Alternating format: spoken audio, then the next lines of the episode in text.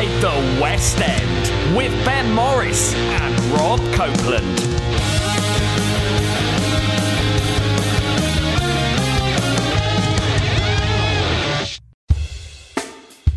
Hi, I'm Ben. Hi, I'm Rob. Rob's just got married. Woohoo! So I'm currently away, basking in the sun and guzzling alcohol on a sun lounger.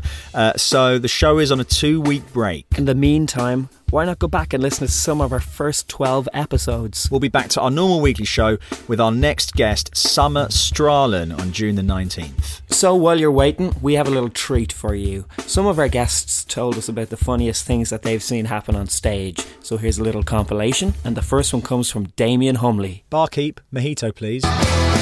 The funniest thing that has ever happened to me on stage was when I was doing Lend Me a Tenor, and we were at the end of this big, massive duet called Be Yourself, and I was with Michael Matus, and it was like this this Pavarotti Domingo moment with this big top note at the end, and it was a matinee day, and it was after a long period of previews and recordings and all that sort of stuff, and we get to the big note, and I had to hold this big note with Michael, and he sang the third below, and I sang the third above him.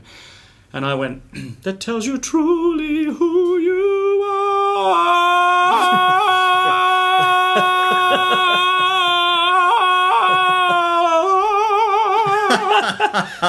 And then stopped the note. And I looked to him like, oh, that guy sounds awful. So I blamed Michael for it. They say it's better to be wrong and strong than shite and right. Exactly. And everybody cracks. Um, hi, this is Eddie Elliott. Uh, and the funniest thing that I've ever witnessed in live theatre, I was watching Urinetown, and one of the lead characters was going going for it so much, she did like a, a, stage dive and she fell off the edge of the stage into the auditorium and got up and pretended to like a karate chop kind of thing and ran off into one of the side doors where the audience would come in and just went back on stage. Like it was so slick, but hilarious because the, she was startled for all of a split second, but her eyes, it, it was it was priceless.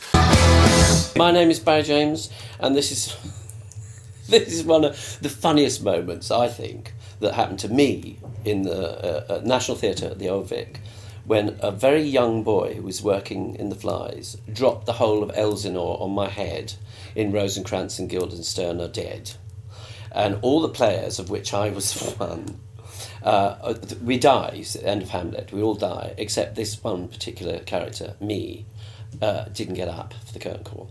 And everybody I died because I had the whole of Elsinore on my head. Hi, this is Debbie O'Brien, and the funniest thing I've ever witnessed on stage was when we were doing open auditions at the Victoria Palace Theatre for a show, and about 500 people queued up to come to those open auditions during the day. And at 5.30 when the management really wanted us to get out of the building because they had a show to do that night um, the last person came onto the stage. And my heart sank because he had no sheet music with him. And I said so what are you going to sing? And he said well to be honest, I was working on the building site over the road and I saw a queue and I joined it. So I'll just sing whatever you like.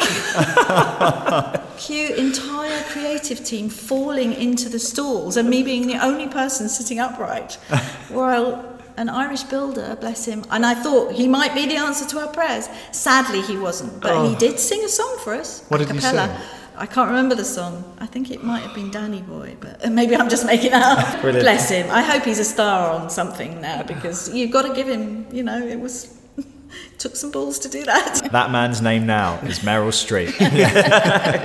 it was actually me.